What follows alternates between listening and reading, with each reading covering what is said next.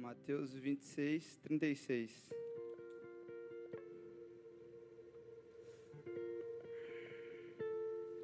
Essa palavra eu compartilhei com o pessoal lá do Candeiro, diz bem assim: Então Jesus foi com eles a um lugar chamado Getsemane e disse: Sentemos aqui enquanto eu vou ali orar. E levou consigo Pedro e os dois filhos de Zebedeu e começou a ficar triste e angustiado. Versículo 38. Minha alma está profundamente triste, a ponto de morrer, disse ele. Fiquem aqui comigo e vigiem comigo. Versículo 39. Ele avançou um pouco, curvou-se com o rosto no chão e orou: Meu pai, se possível for, afasta de mim este cálice. Contudo, que seja feita a tua vontade e não a minha. Ou seja, veja bem, Jesus ele estava ali com seus discípulos, né? E chegou um momento na caminhada que ele ficou triste, ele ficou angustiado. Quem já se sentiu assim, triste, querendo parar, desanimar? Então, Jesus, quando ele lembrou que ele teria que passar pela morte de cruz, ele se angustiou, ele ficou triste. Mas veja bem, o que, que ele fez? Ele falou: oh, fica aqui que eu vou ali orar. Ou seja, Jesus, quando ele não estava não, não, não muito bem, muito legal, ele foi diante de Deus orar. E muitas vezes eu fiquei parado e pensando assim, quantas vezes muitas vezes a gente não está bem e a gente fala com tanta pessoa, né? Ah, ô, oh, chega aí, pô. Ah, não estou muito bem, não. Estou é, passando por isso, isso. Não que seja errado, com certeza tem que buscar alguém para estar tá conversando, te orientando, que seja de Deus, né? Te orientar através da palavra. Mas muitas vezes a gente esquecemos de ir até a oração. Porque Jesus, quando ele morreu ali, o véu se rasgou e ele deixou disponível para a gente chegar diante de Deus. E Jesus ele pegou e disse, versículo 38, Minha alma está profundamente triste a ponto de morrer. Disse ele, fica aqui e vigiem comigo. E ele avançou e avançou, se curvou seu rosto em chão e orou. Ou seja, Jesus foi orar não sei como você chegou aqui, talvez hoje. Talvez você chegou aqui com uma angústia no seu coração, com uma tristeza. Talvez você veio aqui e falou: Ah, cara, eu acho que eu vou lá a última vez, eu vou lá porque esse cara aqui me insistiu. Mas, através da oração que quando estava tendo, se você foi sincero diante de Deus, Deus ouviu a sua oração. E com certeza Ele preparou algo através da palavra para entregar para você. Ou seja, Jesus ali quando ele orou, aí dando continuidade para terminar, versículo 40. Depois voltou aos seus discípulos e encontrou dormindo. Vocês não puderam vigiar nenhuma hora comigo, disse ele a Pedro. Vigiem e orem para que não cedam à tentação, pois o espírito está disposto, mas a carne é fraca. Aí ele diz no versículo 45: Em seguida voltou aos discípulos e disse: como, como é que vocês ainda dormem e descansam? Vejam, chegou a hora. O filho do homem está exposto, está posto para ser entregue na mão dos pecadores. Vamos. Ou seja, Jesus ali ele tinha tomado, ele estava querendo tomar uma decisão. Qual era a decisão que ele queria tomar? Ele estava triste, ele angustiado, ele não queria cumprir o propósito dele naquele momento. Ele se angustiou quando ele lembrou que ele ia ter que passar pela morte de cruz. Mas o que, que ele fez? Ele foi diante de Deus orar: Senhor, eu estou assim, eu não estou muito bem, eu estou angustiado, mas eu quero fazer a tua vontade. Que seja feita a tua vontade. E ali, depois que ele terminou de orar, ele orou três vezes. Depois que ele terminou de orar, ele falou: Chega um discípulo, agora é a hora de dormir e descansar. Eis que é chegada a hora. Ou seja, através da oração, Jesus tomou outras atitudes que muitas vezes não iria tomar. Se ele fosse tomar uma atitude imediata, quando ele estava cansado e triste, talvez ele, ele ia desistir do propósito, ele, ele não iria querer cumprir. Mas quando ele foi diante de Deus e orou, buscou força, pediu para Deus: Deus, me ajuda. Deus, eu estou triste, eu estou cansado. Deus fortaleceu ele. E depois ele saiu e, e Deus deu força para ele, deu ânimo, deu alegria. E ele cumpriu o propósito dele. Ou seja, talvez você não está muito bem, você não está muito legal, mas através da oração que você fez aqui, Jesus vai estar tá te fortalecendo, vai estar tá te dando um caminho, porque a oração ela abre caminho. Jesus ele estava disposto a parar, a largar tudo, a não cumprir o propósito, mas quando ele orou, Jesus deu um caminho para ele, Jesus deu a força, Jesus deu alegria para ele, e através disso da oração ele tomou rumo diferente e morreu na cruz pela gente. Então diga, vira por mão do seu lado e fala, irmão, Se não fosse Jesus fazer isso, vira e ajuda a pregar. Se Jesus não morresse na cruz por, por mim e por você, a gente estava lascado. Mas, demais, graças a Deus, ele cumpriu o propósito, porque ele orou. Diz, irmão, tá, como você está? Você está bem? Ora, vai diante de Deus, ora, seja sincero. Talvez agora no seu coração, fala aí, Senhor, estou cansado, eu vim aqui, eu quero parar, eu quero desistir, mas fala comigo. Então Jesus, Jesus vai estar trazendo uma palavra. Então essa, essa é a palavra que eu queria trazer. Amém? Eu queria falar, estava procurando uma, uma palavra que eu estava meditando um tempo atrás. E lá em Lucas, no capítulo 5, a partir do versículo 18, aqui estava acontecendo que existia um paralítico, e esse paralítico, né, sendo enfermo, ele precisava se chegar até Jesus. Só que ele não tinha como se chegar porque ali ele não andava, certo? Era um paralítico. E ele contou com a ajuda de quatro homens. E esses quatro homens foram as pessoas que fizeram a diferença nele. Aqui no versículo 18 vai dizer: Vieram alguns homens trazendo um paralítico numa maca e tentando fazê-lo entrar na casa para colocá-lo diante de Jesus. Não conseguindo fazer isto por causa de uma multidão, subiram ao terraço e baixaram a sua maca, através de uma abertura até o meio da multidão, e bem em frente de Jesus. Para aqui, só um momento. Existia uma multidão, muitas pessoas. E esses homens, eles precisavam levar esse paralítico até Jesus. O que, que eles fizeram? O que me chamou a atenção é que eles usaram de estratégia. Eles precisavam ajudar uma pessoa. E aí então aqueles homens tiveram a brilhante ideia de pegar aquele paralítico e levá-los por cima de um teto. Imagina que você tem uma pessoa doente e você precisa levar ela até Jesus. O que você é capaz de fazer para você conseguir levá-la até lá?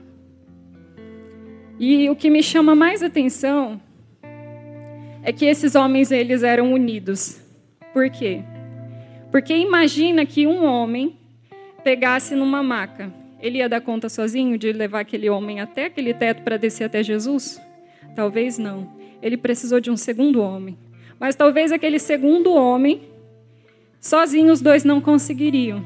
Então ele pega mais dois companheiros e aqueles quatro homens. Em outra passagem vai dizer que eram quatro. E eles pegam aquele homem paralítico naquela maca e eles conseguiram levar ele até Jesus. Só que o que mais me chama a atenção de tudo isso era a união que aqueles homens tinham. Porque eles eram unidos. Imagina se um deles fala: Não, cara, você está maluco? Eu vou subir lá por cima daquele teto, vou levar aquele paralítico lá, não vai dar certo. Só que foi uma estratégia muito brilhante que surgiu ali. E eles unidos por um propósito, por um único propósito. Então eles resolveram levar. E aí no versículo 20 vai dizer assim: E vendo a fé que eles tinham, olha só, e vendo a fé, o que, que esses homens tinham? O que, que eles tinham? Eles tinham fé. E vendo esses homens, que eles tinham fé, Jesus disse: Homem, os seus pecados estão perdoados. Aquele homem foi curado porque aqueles homens tinham fé, porque aqueles homens acreditaram naquele propósito. Aqueles homens se uniram e eles conseguiram, estrategicamente juntos, trabalharem. Nenhum foi superior ao outro, nenhum duvidou do potencial do outro Simplesmente eles deram a mão. E ali todos eles trabalharam unidos, com fé, no mesmo propósito. E aquele paralítico foi curado. Podia ser algo impossível, mas estrategicamente, com fé, eles conseguiram levar aquele paralítico a Jesus. E o que eu queria dizer hoje? O que nós somos capazes de fazer por Jesus, por alguém até Jesus? O que nós somos capazes de fazer? Às vezes a gente não é capaz nem de orar, né? Às vezes a gente talvez ore, mas a gente não tem uma atitude, um posicionamento. Esses quatro homens eles tiveram. E às vezes o que falta para a gente é essa união de propósito, é essa atitude de se posicionar e falar vai dar certo, Vamos junto, a gente vai conseguir. O que, que a gente vai fazer por esse aqui? Como que a gente pode resolver isso aqui? Vamos ajudar ele? Às vezes falta isso para a gente. E eu estava meditando nessa palavra e eu queria deixar isso para você. O que você é capaz? O que nós somos capazes de fazer para ajudar alguém? Eu sou capaz de me unir a alguém para ajudar outra pessoa? De romper com os conflitos, com as barreiras, para poder ajudar alguém? Eu sou capaz de irromper? Ou eu continuo aqui onde eu estou e alguém vai levar essa maca? Alguém um dia vai levar essa maca. Mas quem sabe essa pessoa não pode ser você. Amém? Abra sua Bíblia em Romanos, Romanos capítulo de número 1.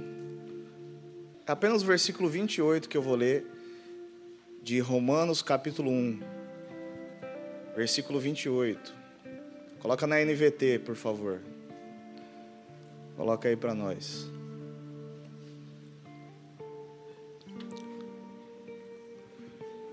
Diz assim: Uma vez que consideraram que conhecer a Deus era algo inútil, o próprio Deus os entregou a um inútil modo de pensar, deixando que fizessem coisas que jamais deveriam ser feitas. Eu queria falar um pouquinho sobre pensamentos e atitudes hoje, rapidinho, não vou estender não. Deus ele entrega pessoas a um inútil modo de pensar. Por quê? Por quê, gente? Eu vou ler mais uma vez o texto para você gravar bem. Presta atenção, conversa não. Uma vez que consideraram conhecer a Deus era algo inútil, o próprio Deus os entregou a um inútil modo de pensar.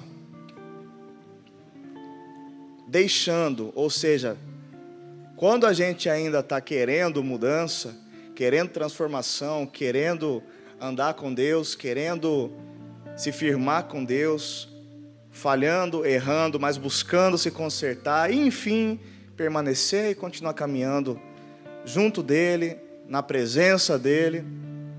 Deus nos dá força, Deus nos ajuda. Só que quando a gente fica insistindo no erro, insistindo naquele mau comportamento, insistindo naquela atitude, insistindo naquela forma de ver as coisas, naquela forma de pensar, insistindo em ser daquela maneira, insistindo, né, de desejar coisas inúteis, insistindo nisso, insistindo naquilo. Jovem insiste ou não insiste, gente? Fala comigo. Tem alguma mãe aqui? Levante a mão. Alguma mãe? Seu filho já te insistiu para fazer alguma coisa e você pegou, então tá bom, vai lá e faz. Depois que você quebrar sua cara, você vai vir chorar aqui. É ou não é, pessoal? O que, que a palavra de Deus está nos ensinando aqui nesse texto? Se você não tratar Deus como Deus, se você não tratar Deus como o Senhor que Ele é, e insistir nos seus erros, insistir na sua forma de agir, Deus vai te entregar. Entregar para quem? Para aquilo que você quer fazer. Quantas e quantas pessoas estavam na casa de Deus, mas ficavam ali insistindo em não abandonar alguns hábitos. Estava na casa de Deus, mas ficava insistindo em pensar, em fazer, em ficar flertando com o pecado. Insistiu tanto em continuar flertando com o pecado, em flertando com coisas que não prestam, que acabou saindo acabou se entregando, porque Deus largou para lá. Vou ler mais uma vez esse texto para a gente pular para Eclesiastes. Uma vez que consideraram que conhecer a Deus era algo inútil, o próprio Deus entregou a um inútil modo de pensar. Nesse mesmo capítulo, se você ler lá todo o contexto, depois você vê que é fantástico esse capítulo. Aliás, o livro de Romanos é fantástico, né? Nesse mesmo texto diz que muitos trataram a Deus como se fosse equipararam é, a forma de ver a Deus com pessoas. Ele fala quadrúpedes, répteis, ou seja, compararam viver com Deus como na mesma importância, nivelaram o relacionamento com Deus na mesma importância de coisas desta vida. Ou seja, trataram a Deus como sendo algo inútil. O livro de Romanos, no capítulo 1, diz que a própria existência revela a Deus. Como assim a própria existência revela a Deus? Ah, nós somos um acidente do acaso, né? Tá bom, um ser inteligente que pensa, respira, que come comida que regado pelas plantas, aliás, comida que vem das plantas que são regadas pela chuva, que vem certinho na época certa. Acidente, é tudo acidente isso. Por isso que Deus falou: vocês são. In... É indesculpável você não me tratar como Deus. A Bíblia diz isso. É indesculpável, porque a existência revela a Deus. Todas as coisas que estão criadas revelam a Deus. Você vê uma árvore dando frutos, está vendo Deus ali. Você vê o ser humano respirando, raciocinando, criando uma letra de música, tocando um teclado, você vê Deus. Você vê o ser humano, a mulher engravidando e dando à luz uma criança, você vê a existência de Deus.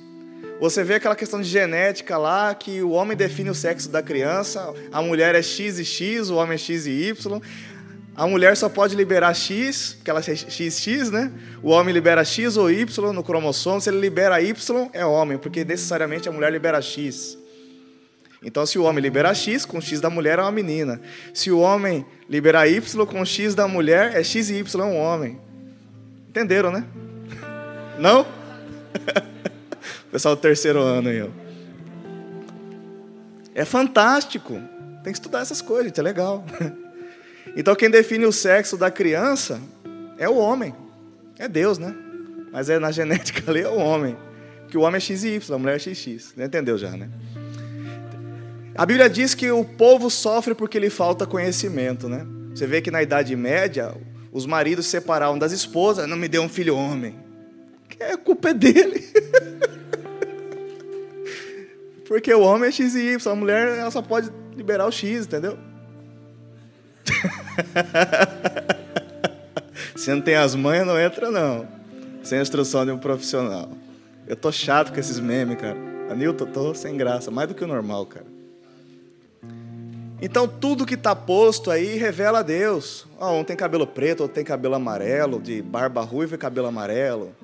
Entendeu? Deus é fantástico. Deus cria coisas diferentes uma das outras, entendeu? A existência revela a Deus. Então, e você não quis conhecer esse Deus maravilhoso. Então Deus diz o quê? Vocês consideraram que conhecer a Deus era inútil, então Deus te entregou um inútil modo de pensar também. Qual é a forma inútil de pensar? Você troca Deus por TikTok. Diga amém, gente? Ou não? Tá lá firmando com Deus, começa a ver porcaria no TikTok e cai em pecado. Hã? Tá amarrado? Tem que amarrar. Então Deus fala: você está trocando conhecer um ser tão fabuloso como Deus por coisas dessa vida.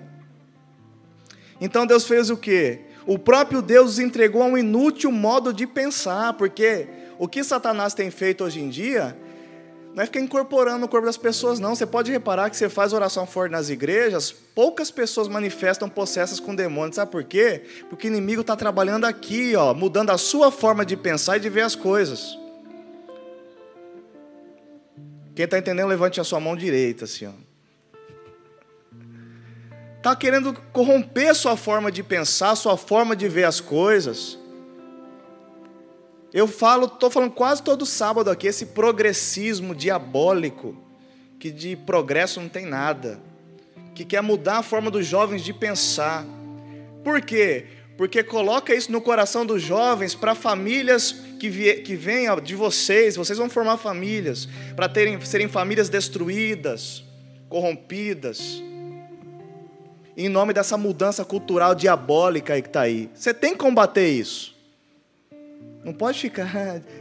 Tem que respeitar, mas tem que se posicionar. Tem que se posicionar. Se posicionar a favor do que é certo. Tem que respeitar as pessoas que não pensam como você, sim. Mas não deixe que essa pessoa mude a sua forma de pensar. Não deixe isso acontecer. Não deixe isso acontecer.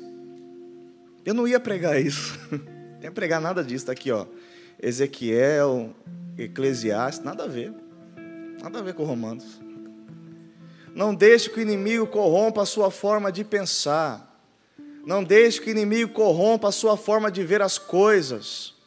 Respeitar, você tem que respeitar todas as pessoas, independente de suas escolhas. Mas não avalize, nem assine embaixo nessas escolhas. Sabe por quê?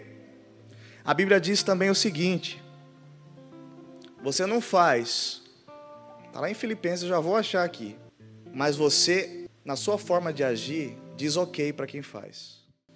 Coloca aí para nós, Efésios capítulo 5, versículo 11, é isso? Coloca na, na NVT aqui, enquanto isso eu vou procurando aqui. Efésios capítulo 5, versículo 11, diz assim: Não participem dos feitos inúteis do mal e da escuridão. Coloca na corrigida esse mesmo texto aí, por favor. Coloca aí para nós. E não comuniqueis com as obras infrutuosas das trevas, antes condenai-as. Olha o que a Bíblia diz, para você não se comunicar com essas obras. Não se comunicar com essas obras né? não é você não conversar com as pessoas que são diferentes de você. Não é isso. Não é você não se relacionar com as pessoas. É você não se comunicar com as obras. Se essas pessoas sujam as suas mãos com o pecado, você não suja. Se as pessoas falam besteira, falam borracha, compactuam com erro, quando vê alguém falando besteira ou fazendo o que não deve, ao invés de você ficar rindo e falar, não, está tudo certo, você diz, não, isso aqui, eu não concordo com isso. Eu, eu respeito, mas eu não concordo com isso, não estou de acordo com isso. É nessas horas que você glorifica a Deus. Não é simplesmente quando você está na igreja e adora Ele. Não, é quando você se posiciona contra aquilo que é errado. E eu sei que é difícil, é ou não é, pessoal? É ou não é, gente? Ah, ainda mais quando você encontra uma patrulha, né, por aí.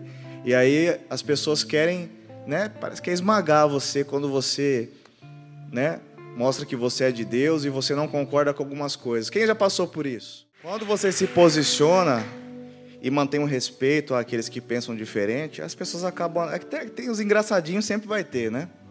Os engraçadinhos, as pessoas desrespeitosas, sempre vai ter. Mas aquelas pessoas mais, mais tranquilas, elas vão te respeitar. Só que independente do que vier de lá para cá, se posicione, mantenha a sua fé, não fica querendo se, é, se vender ao pecado para estar tá enturmado. Pô, pelo amor de Deus, tem que ser muito raso para fazer um negócio desse. Né? Alguns vendem a sua fé para ficar enturmadinho, ficar enturmado, em roda, né? E você não precisa disso, não. Para a gente terminar, pessoal, é, Ezequiel capítulo 11, versículo 17. Eu vou ler até o 21. Coloca aí para nós, por favor, na corrigida. Diz assim: Assim diz o Senhor Jeová: Hei de ajuntar vós, ajuntar-vos do meio dos povos, e vos recolherei das terras para onde fostes lançados, e vos darei a terra de Israel. Passa, vai passando e virão ali e tirarão dela todas as suas coisas detestáveis e todas as suas abominações. E lhe darei um mesmo coração, e um espírito novo porei dentro deles, e tirarei da sua carne o coração de pedra. Qual é o coração de pedra? O coração inacessível por Deus. Deus tenta entrar, tenta clarear o seu entendimento, tenta mostrar, se mostrar para você, se apresentar para você e dizer, né? Querendo mostrar para você o que, que ele tem para te oferecer e quem ele é, mas nós não deixamos isso acontecer. Esse é um coração de pedra. Ele diz o que? Eu vou tirar esse coração de pedra e lhes darei um coração de carne. 20. Para que ande dos meus estatutos, ó. Se você tem um coração de pedra, você não recebe a palavra. Não recebendo a palavra, você não consegue andar na palavra. Por que você não consegue andar na palavra? Porque não se engane, você só anda na palavra porque Deus te fortalece para isso, porque Deus te conduz para isso. Porque a nossa carne quer o que, gente? Adivinha? Adivinha, pessoal? É, não adivinha, eu sou crente. Verdade, né? Você entendeu o que dizer, pessoal? A nossa carne quer o que? A nossa carne é inclinada para a corrupção, ela quer pecar mesmo. Se você deixar sua carne à vontade, se deixar sua carne ditar as regras, você vai cair no pecado, irmão. Então você tem que andar na palavra. Antes, abrir o coração para que Deus possa te dominar e te conduzir. Para que ande nos meus estatutos e guarde os meus juízos e os executem. Porque tem gente que só guarda e não executa. fica cheio do Espírito Santo, uma baleia espiritual, como diz o pastor Rogério. Mas só isso. Não executa. E eles serão o meu povo, e eu serei o seu Deus. 21. Mas quanto àqueles cujo coração andar conforme o coração das suas coisas detestáveis e das suas abominações, eu farei recair na sua cabeça o seu caminho, diz o Senhor Jeová. Como assim cair na sua cabeça o seu caminho? O seu caminho, no final dele, no trajeto, existem consequências. Por isso que Deus fala: Eu farei recair na sua cabeça o seu caminho. Ou seja, o caminho que você entra, meu irmão, você vai colher dele. Qual é o caminho que você está andando? Eu não sei, você sabe. Você está na igreja, mas está no caminho errado. Não é porque você está na igreja que está no caminho certo. Nem todos que estão aqui estão buscando andar com Deus. Então, quanto àqueles cujo coração andar conforme o coração das suas coisas detestáveis e das suas abominações, eu farei recair na sua cabeça o seu caminho, diz o Senhor Jeová. Colheita, irmão. Colheita. Tudo que nós plantamos, nós colhemos. Isso aí é uma, uma coisa certa. Tudo que nós plantamos, nós colhemos. Mas se você está andando no caminho de Deus, você também vai colher dele. Diga glória a Deus.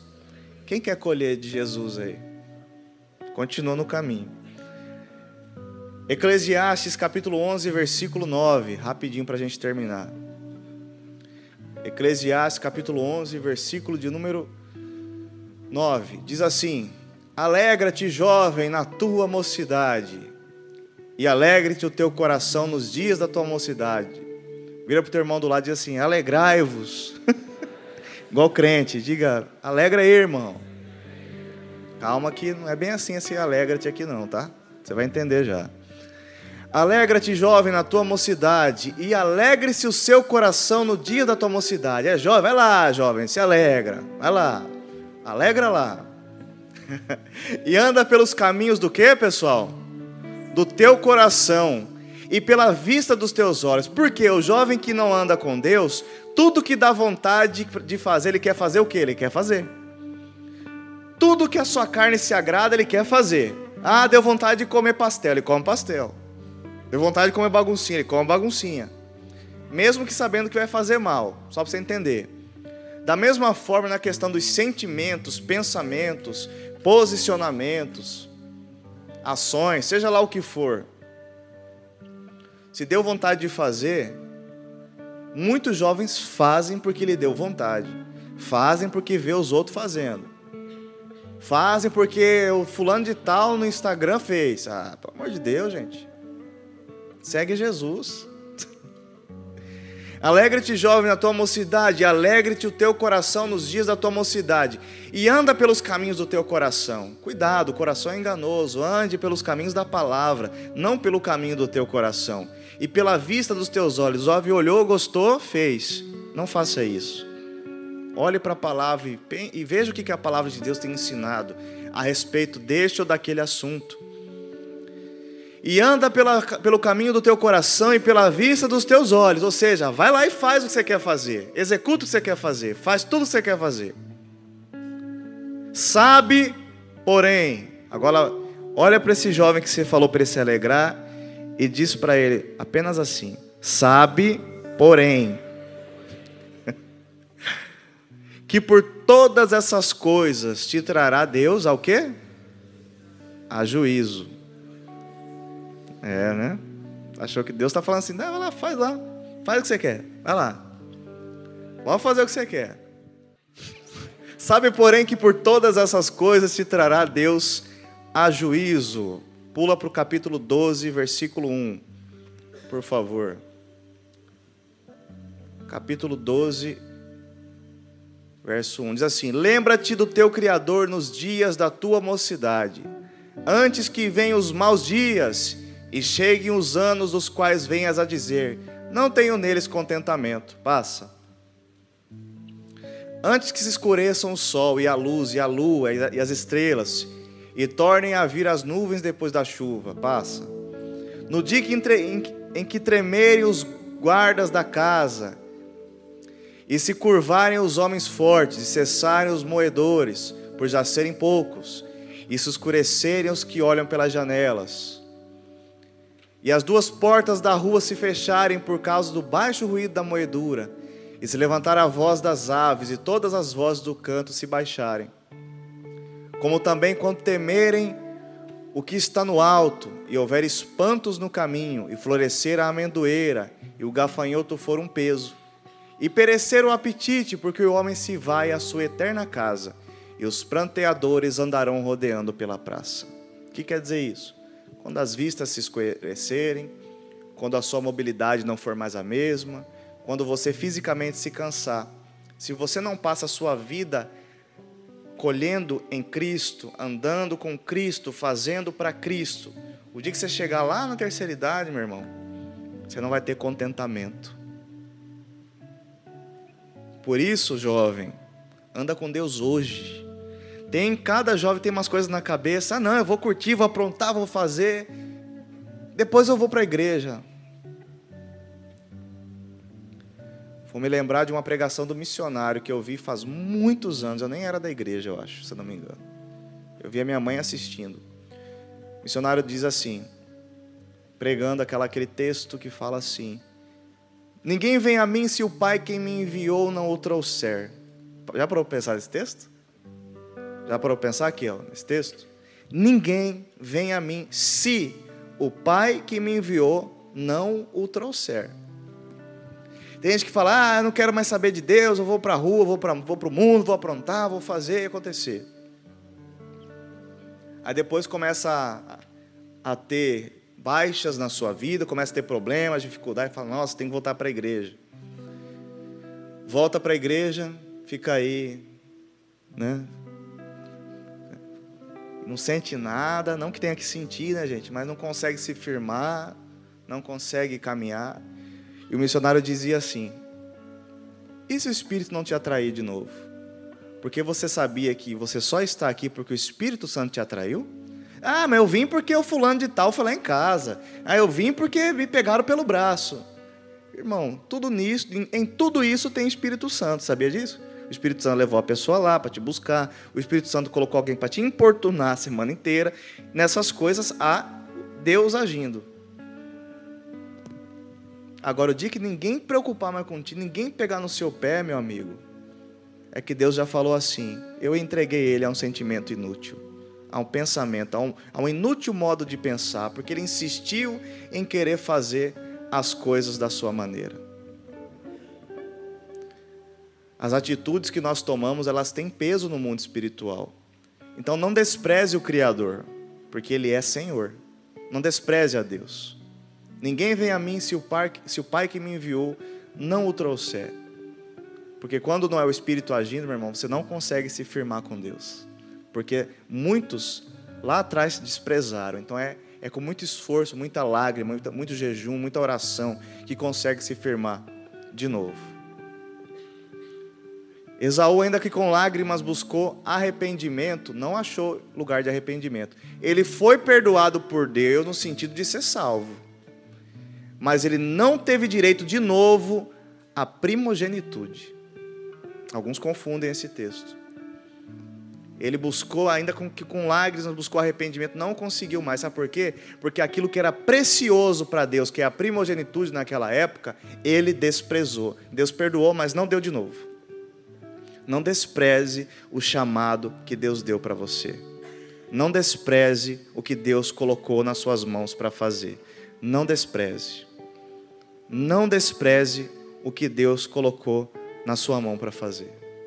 Vou falar de novo. Não despreze. Deus até te perdoa. Mas Ele não vai te dar de novo, não. Sabe por quê? A Bíblia diz: não deis pérolas aos porcos. Sabe por quê que ele diz isso? Não dá, não, porque ele não vai saber valorizar. Diga amém, pessoal. Valorize a presença de Deus, valorize ouvir a palavra de Deus, valorize o ambiente que você está, valorize os irmãos que buscam você, que falam com você durante a semana, que perturba você, né? Você se sente perturbado às vezes. Valorize essas pessoas. Valorize essas pessoas que pegam no seu pé. Valorize esse jovem que fica no seu pé te mandando banner. Olha lá, mesa decisão, não sei o quê. Valorize essas pessoas. Elas não recebem nada por isso. Deus colocou isso no coração delas para fazer para Ele. Valorize essas pessoas. Muitos jovens aqui pegam no pé de vocês. Valorize essas pessoas, eles querem o seu bem. Nós queremos acolher cada um de vocês. E seja qual for o seu problema, o seu pecado, a sua dificuldade, nós estamos aqui para te ajudar em qualquer que seja a sua dificuldade, o seu problema. Você só não muda de vida e se torna uma bênção para Jesus se você não quiser. Porque se precisar, né, vamos cuidar de você. Diga amém?